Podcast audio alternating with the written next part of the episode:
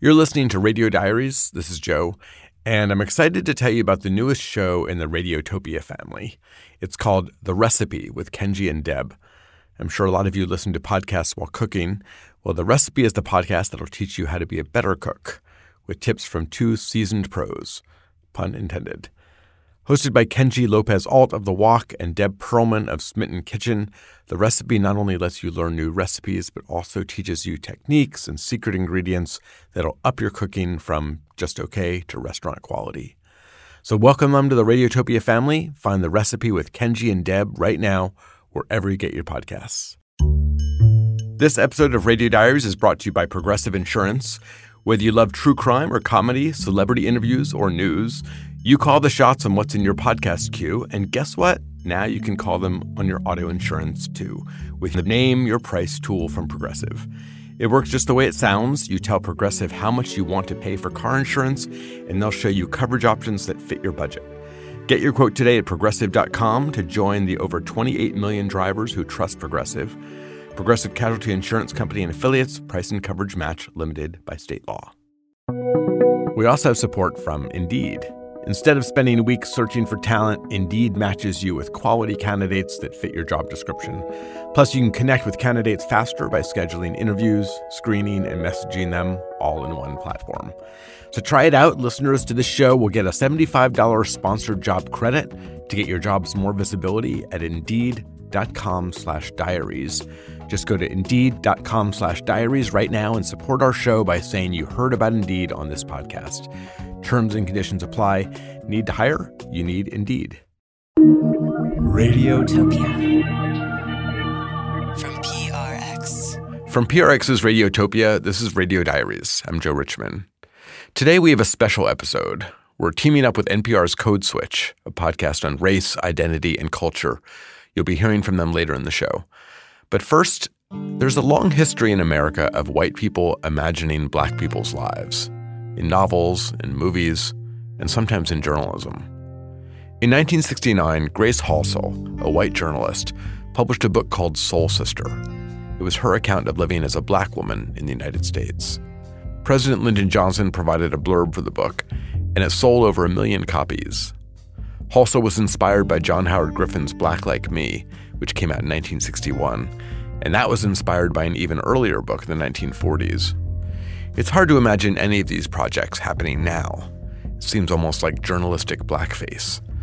But Halsell's book raises a lot of questions that are still relevant today about race and the limits of empathy. This is the story of Soul Sister. How do you do, ladies and gentlemen? My name is Wesley South, and this is the Hotline. Tonight we have a guest. Grace Halsell is a white woman who turned herself black and went to live and work in Mississippi. First question I'd like to know is just what made you go through this experience? Well, first, I don't think any white person can really ever imagine what it is to be black in this country. I certainly didn't know. And a white woman changes her whole body brown for six months. My name is Alisha Gaines. I'm the author of Black for a Day White Fantasies of Race and Empathy. My name is Robin Kelley, and I'm writing the biography of Grace Halsell. I've gotten a lot of flack actually for writing this book. It's like, why would a black man write a book about this white woman who tries to pretend to be black? How did you change your color from white to black? Well, I did it with a medication, pills that one can take. She is prescribed vitiligo corrective treatment that basically allowed her skin to absorb more sunlight. I could see a very drastic change just day by day. And on the ninth day, I actually saw a black woman, and she was me. She also got custom colored contacts made to change her eyes to make them look darker. And she put on a shabby dress and tied a kerchief over her hair. And off she went on her adventure. Soul Sister by Grace Halsell. I will no longer carry my identity card that has always provided me with special status white American, member of the club. I will be going to a black country, beseeching, Let me come in, accept me as one of you, a black among blacks. This is the address 291 Roosevelt Street, where Grace Halsell lived when she was here in Indianola. My name is Carver A. Randall. I knew ahead of time why she was here. I was president of NAACP in Sunflower County, Mississippi. Best I recall, she was about five seven. Her skin was real rough and deep brown. You know, I thought it was strange in 68 posing as a black woman. It was dangerous. If the white community found out who she was and what she was about, she could have been killed very easily. And if somebody engaged in something that they know is dangerous, to me, that's either a fool or a brave person. In my opinion, she was a little of both. One, two, three. This is Tuesday, November the 19th. When Grace was doing the research for Soul Sister, she used a cassette recorder and she would record her thoughts. I was uh, struck very forcefully riding on the bus yesterday.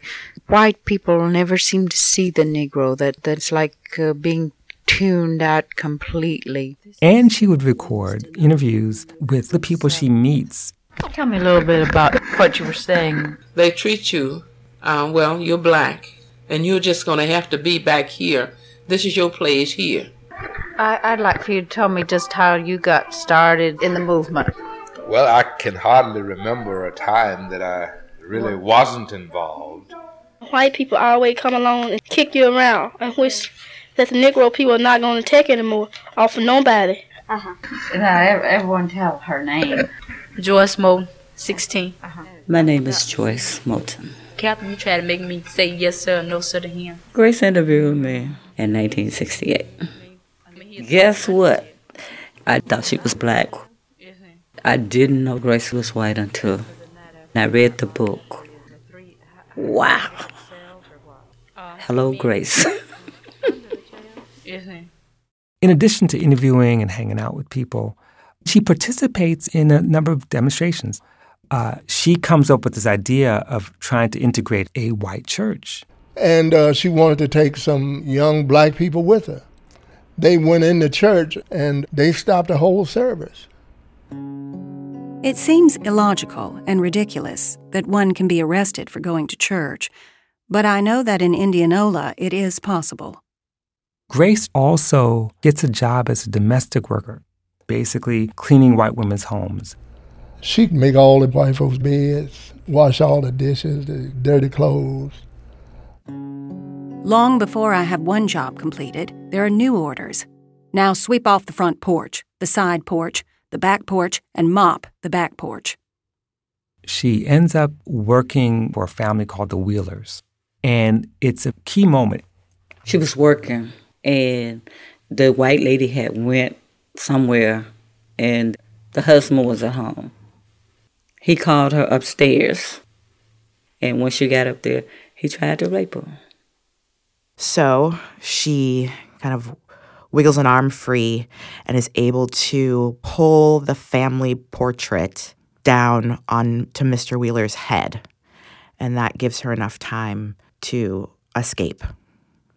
Ultimately, she went back to whiteness after this incident. The project is over. She goes back home to Washington, D.C., and begins writing Soul Sister. W G R T, the now sound of Super Soul in Chicago. Welcome to Rap Session with your host, Daddy-O Daylie. Our guest today is Miss Grace Halsell, and uh, Grace. When the book came out, it was a runaway bestseller. White liberals and a surprising number of black people praised the book, but it was also very controversial. 372 0766 is the number to call if you'd like to speak to our guest. And uh, you're on the air. Hello. Oh, Ms. Halsell, when you went to uh, Mississippi and changed the color of your skin, was this for personal gain or why did you do this? I did it to learn what it's like. I know black people don't have anything to learn from this book because you know what being black is like. Yes, I do. Mm-hmm. But I'm hoping that white people can relate to me and identify with me and live through my experiences. And as I Remember, Soul Sister comes out in 1969. We are now firmly in a black power moment. And by 1970, we've got Toni Morrison's The Bluest Eye. We've got Toni Cade Bambara's The Black Woman. Black women are writing about themselves. And so Halsell's timing was just off. This is the hotline. Hello? Uh, Miss Halsell, I have some serious misgivings about your book. I cannot really believe that any white person would not know how Negroes are treated when it's the white people who are doing the treating, the, doing the mistreating. May I have your comment on that, please? Believe me, my intentions are good. Believe me, I didn't do it to make money. My name is Dorothy Gilliam, and I was the first African American female reporter at the Washington Post. In 1969, I was asked to review Soul Sister. I wrote these words I am instantly repulsed by the audacity of Miss Halsell, after a few months of a half masquerade, to call herself Soul Sister. Her motivations were, were probably quite positive, trying to stir up empathy. But I think she was just so imbued with her whiteness that uh, she didn't understand anything. As a black person reading Soul Sister, it's deeply uncomfortable because she traffics in so many stereotypes. She also assumes that black womanhood is nothing but a story about suffering. Let's continue, Grace. May I call you Grace? Yes, please. The mentality of the man who attempted to rape you. Uh, tell me a little about that. Well, the thing that was so uh, really horrifying to me as a black woman was the way white men looked at me. Now, the problem is, as I dig through the archival record, through her own papers, it became clear to me that the story of a white man nearly raping her probably never happened. She was a copious note taker. She took notes on everything. And there's no notes, there's nothing about this encounter. It doesn't pop up until she's writing the book.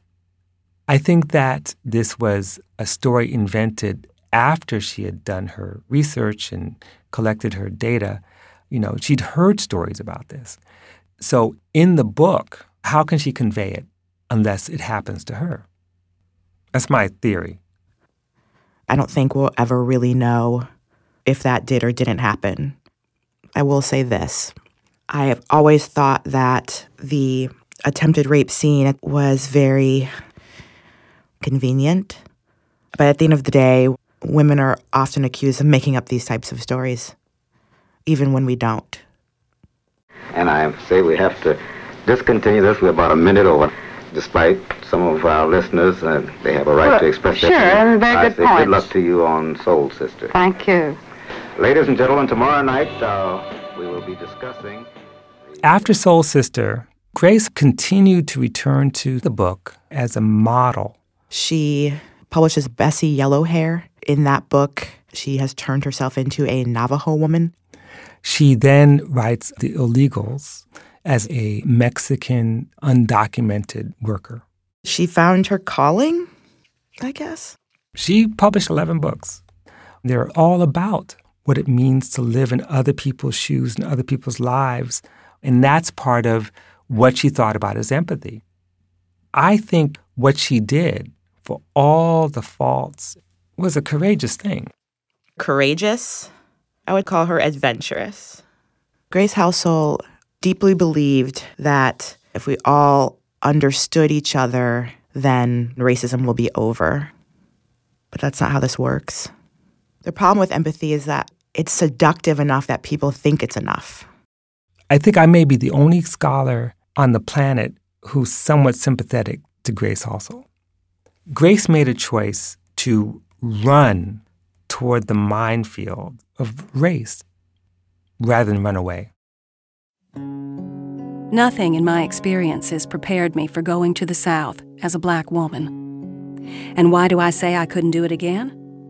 Because now I know what it cost me, psychologically, to bear for one minute in time what every black American bears all his life discrimination, segregation, injustice.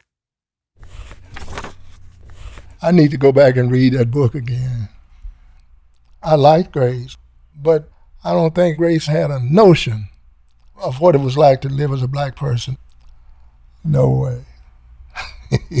no way. I've been black all my life. You know, there's a lot I don't know about me.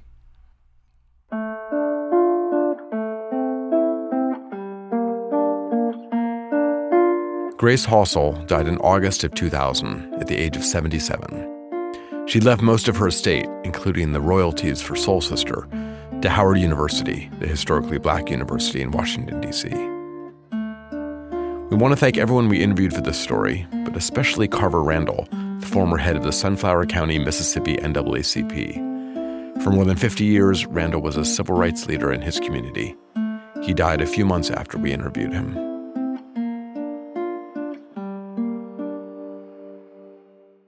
As we said at the top, for this episode, we teamed up with NPR's Code Switch to dive deeper into the story of Soul Sister.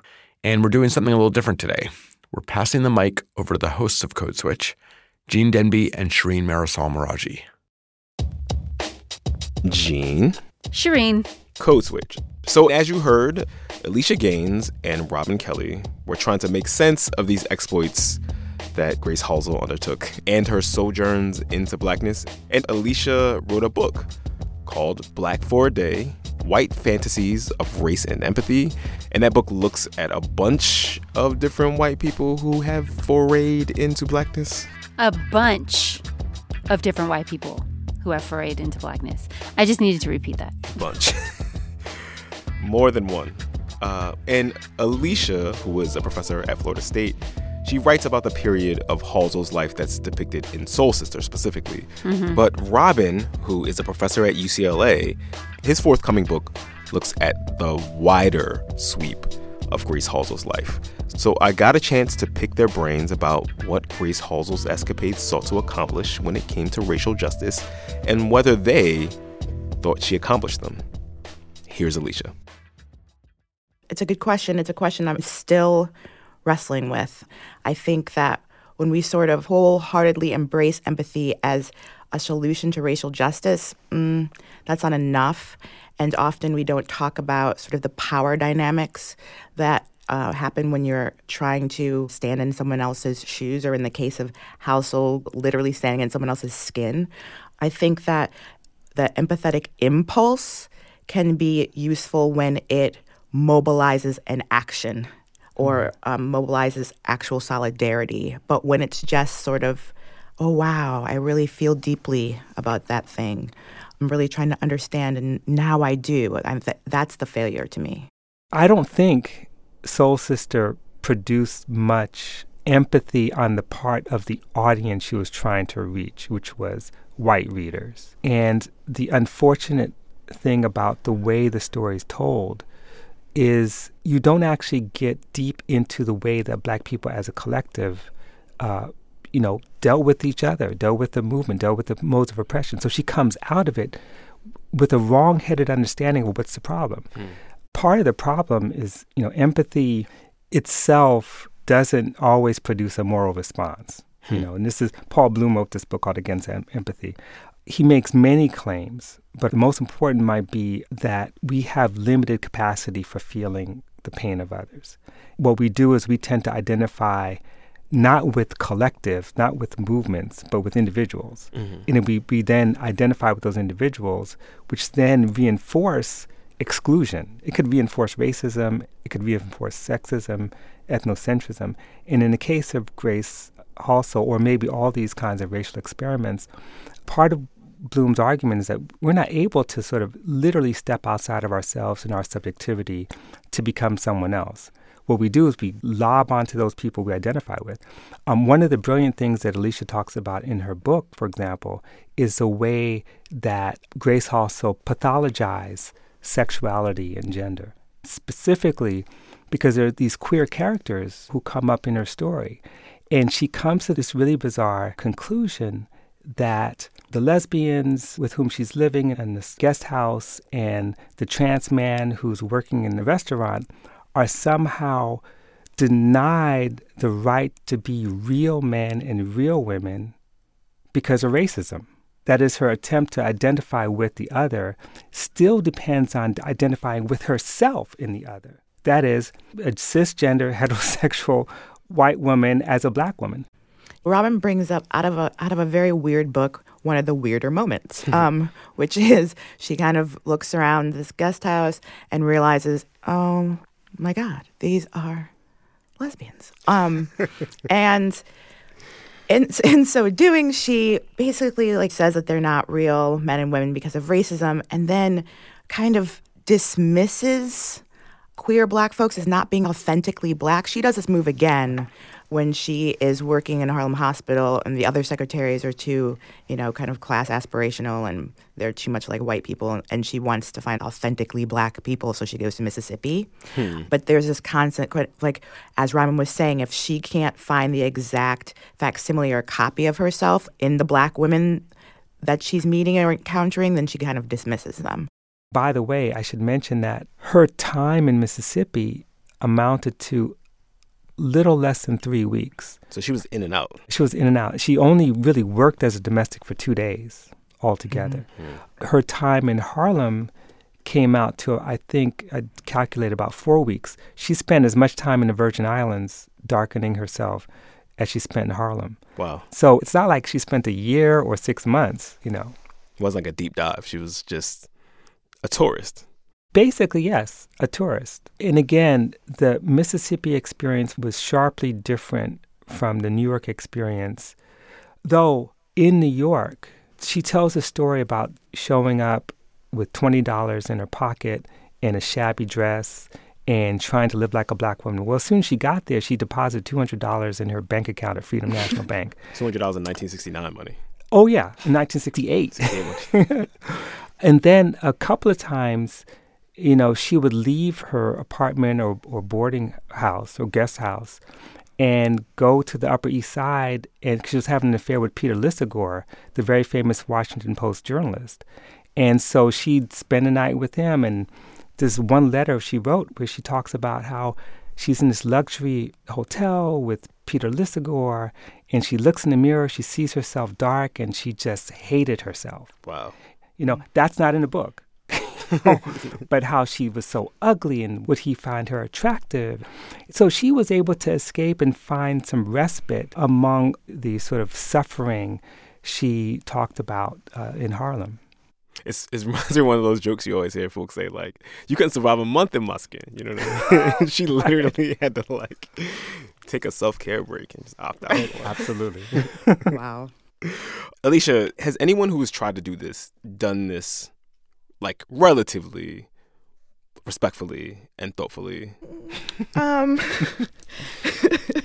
I mean, I, I, I, I know I sound like a cynic, but I don't think so. There is a horrible like reality TV show in 2006, which I talk about in the book called Black White, and it's two families, one black, one white, and they like switch races, like Hollywood style prosthetics and makeup. And there, there's a brief moment where the born white daughter, Rose. I've never experienced what it's like to be treated black. Has this conversation with her mother, and she's just realizing that this ain't it. This, the fact that she's, you know, black and that she's got this newly textured hair and she's learning slam poetry, she realizes in the project, this is not how we're connecting. Like, this is not understanding She's like, I am briefly flirting with an understanding, but there's so much I'm realizing that I just won't know. Mm-hmm. And it's like the closest someone who's done this that I've talked about gets to making that declaration very clear. Mm-hmm. I mean, this only happens after a few days of this. She later outs herself to her slam poetry class and tells him, like, look, I'm a white girl. I can't do this. And so that kind of level of self awareness was helpful, but I don't think many of them are pulling this off thoughtfully. I mean, you can think about where I end the book with Rachel Dolezal. I mean, she's still out here in these streets. I was hoping we were going to get this whole thing without invoking oh, the name. Of course we can't. of course we can't. She's still hanging on after the critiques, after her own sons are kind of begging her to stop. And to me, it's just the ultimate evidence of white privilege is just to, in the face of critique, keep doing it. It seemed like a central point of disagreement between the two of you is whether or how much Grace Halsell's motives mattered in the end. But it doesn't actually sound like y'all are that far apart on this. So, in some ways, I actually don't think her motives matter if we isolate her story to Soul Sister. To me, um, Soul Sister was unintentional, but it became a way to think about colonialism. Hmm. And the analogy of colonialism became the window, the framework for her to understand the reservation, the barrio, the border, and later the occupied territories in the West Bank. That's to me where the motivation matters. But when you actually get to her within that bubble of Soul Sister, her motivation was complicated. Some of it was for money, Mm-hmm. because she was struggling. Some of it was for um, for fame. Some of it was, you know, she starts out saying like, "I'm trying to write this for white people," but then when she talks to her publicist, Ofield Dukes, who's black, she has a whole black team of publicists. She's like, "I want the black people to love this book." You know? And she feels bad when people in Chicago come out and protest after the Ebony article comes out excerpting the book. And she's like, Well, what's wrong? What did I do? You know? And so I think she was confused even about her own motivation. And it didn't become clear until really toward the end of her life. Hmm. How did it become clear at the end of her life? I don't want to spoil your book, but Oh, no, it's not, nothing to spoil. I, I wish you could help me finish it. Um, you know, toward the end, I think sh- on the one hand, she recognized the limits of trying to walk in someone's shoes, the limits of empathy, that really there can be no radical empathy. But at the same time, she began to pull back with the lens away from herself, away from the individual, and began to think more about structure and think more about economy. And so one of the things she did late in her life was she went to Bosnia and she interviewed all these women who were raped. You know, it's very, very difficult work. And I think that her experience with Soul Sister and the mistake she made helped her become a better journalist, a better listener, and to sort of become less self referential. Hmm. Uh, Alisha, you sort of look more narrowly at the experiment itself. So I'm curious as to what you make of this question about her motives. I mean, I definitely don't think that Rob and I are um, as oppositional as maybe the piece suggested.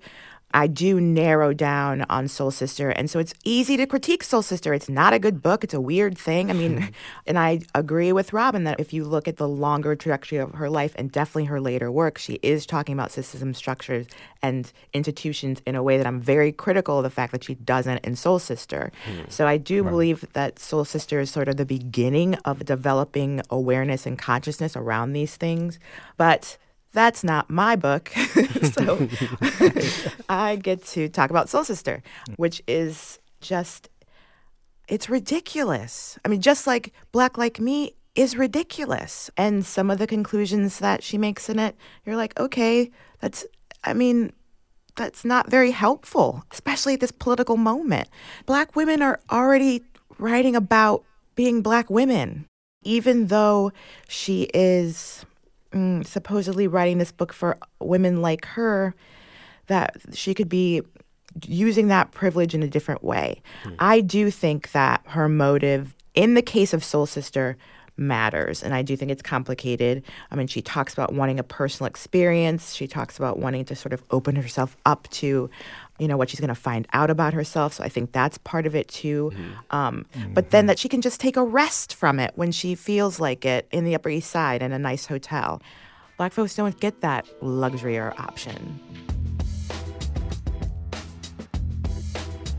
Yes, that is a very good point, Alisha. It is a good point. Although, yeah, I mean, if we do reparations, let's get on this uh, these hotel rooms on the Upper East Side. You know what I mean? Put that in the package.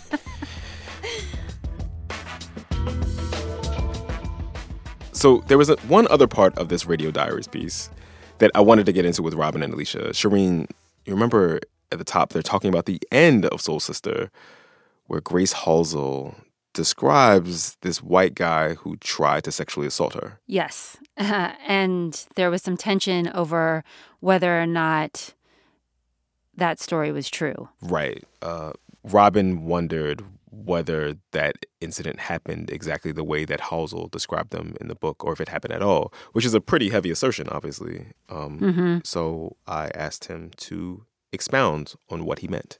There's a little bit of question on my part, at least, about when and how and if that particular incident happened, or if she was trying to convey the story of someone else to create that narrative arc where the final sort of coup de grace is that escape from a rapist who's white. And so you think that that was like a writerly embellishment? Well, you know, I want to be real careful here because, you know, this is not about whether I believe Grace or not believe her. Because there's evidence in the book I'm writing where she's been sexually assaulted before this. Mhm. And I think that it's quite possible this could have happened, no question. But there's some other pieces of the story, like the fact that it happened in Clarksdale and she was only in Clarksdale for one day, and that's the same day she was meeting with Aaron Henry. Hmm. It happened with the one person who has a pseudonym but no actual name. She has no notes on the event. But what she does have a lot of notes on is her interview with Nanny Tubbs, who basically talks about the violence that domestic workers face every day. So now it could have happened. It probably didn't happen in Clarksdale, like she says. But it's quite possible that if it didn't happen to her, because she only worked two days as a domestic, if it didn't actually happen to her, she had enough evidence to be able to get that story in there because it is the truth. Right. There's a truth to that, that kind of violence.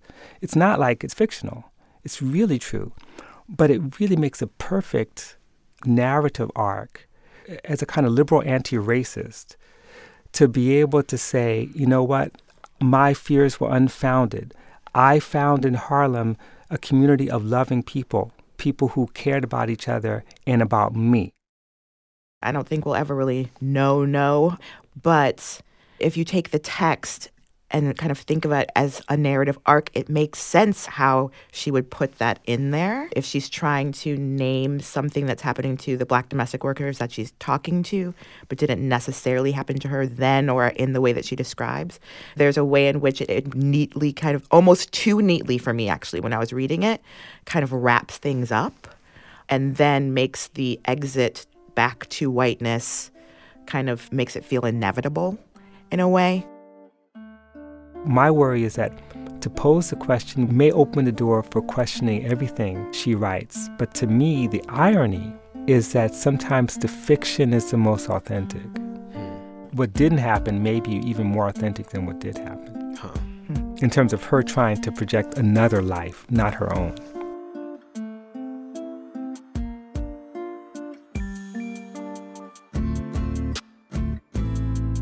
Alisha Gaines is the author of Black for a Day, White Fantasies of Race and Empathy, and she's the Timothy Gannon Associate Professor of English at Florida State University.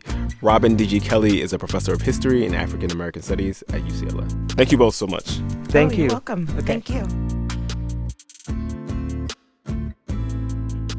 That was NPR's Code Switch with host Gene Demby and Shireen Marisol Meraji. Code Switch, by the way, is doing some of the best reporting about race and culture in America today. If you don't already listen, you should subscribe right now on NPR One or wherever you get your podcasts. And you can join the conversation on Twitter at NPR Code Switch and follow us at Radio Diaries. Our story, Soul Sister, was produced by Sarah Kate Kramer with help from me, Joe Richmond, and Nellie Gilles. It was edited by Deborah George and Ben Shapiro. Actress Susan Bennett read the excerpts from Soul Sister. Special thanks to Ali Post, our former Radio Diaries intern, who first brought Grace Halsell's story to our attention. We want to thank Andrea Hsu at All Things Considered, Yowei Shaw at Invisibilia, and Kai Wright at The Stakes, Leah Donnella, and the entire team at NPR's Code Switch. Thanks to them, and thanks to the residents of Indianola, Mississippi. Radio Diaries is part of the Radiotopia network from PRX. You can hear all the shows at radiotopia.fm. I'm Joe Richmond of Radio Diaries. Thanks for listening. And I say we have to discontinue this. We're about a minute over. Despite some of our listeners, uh, they have a right Well, to express sure, their opinion. and very I good say points. good luck to you on Soul Sister. Thank you. Radiotopia.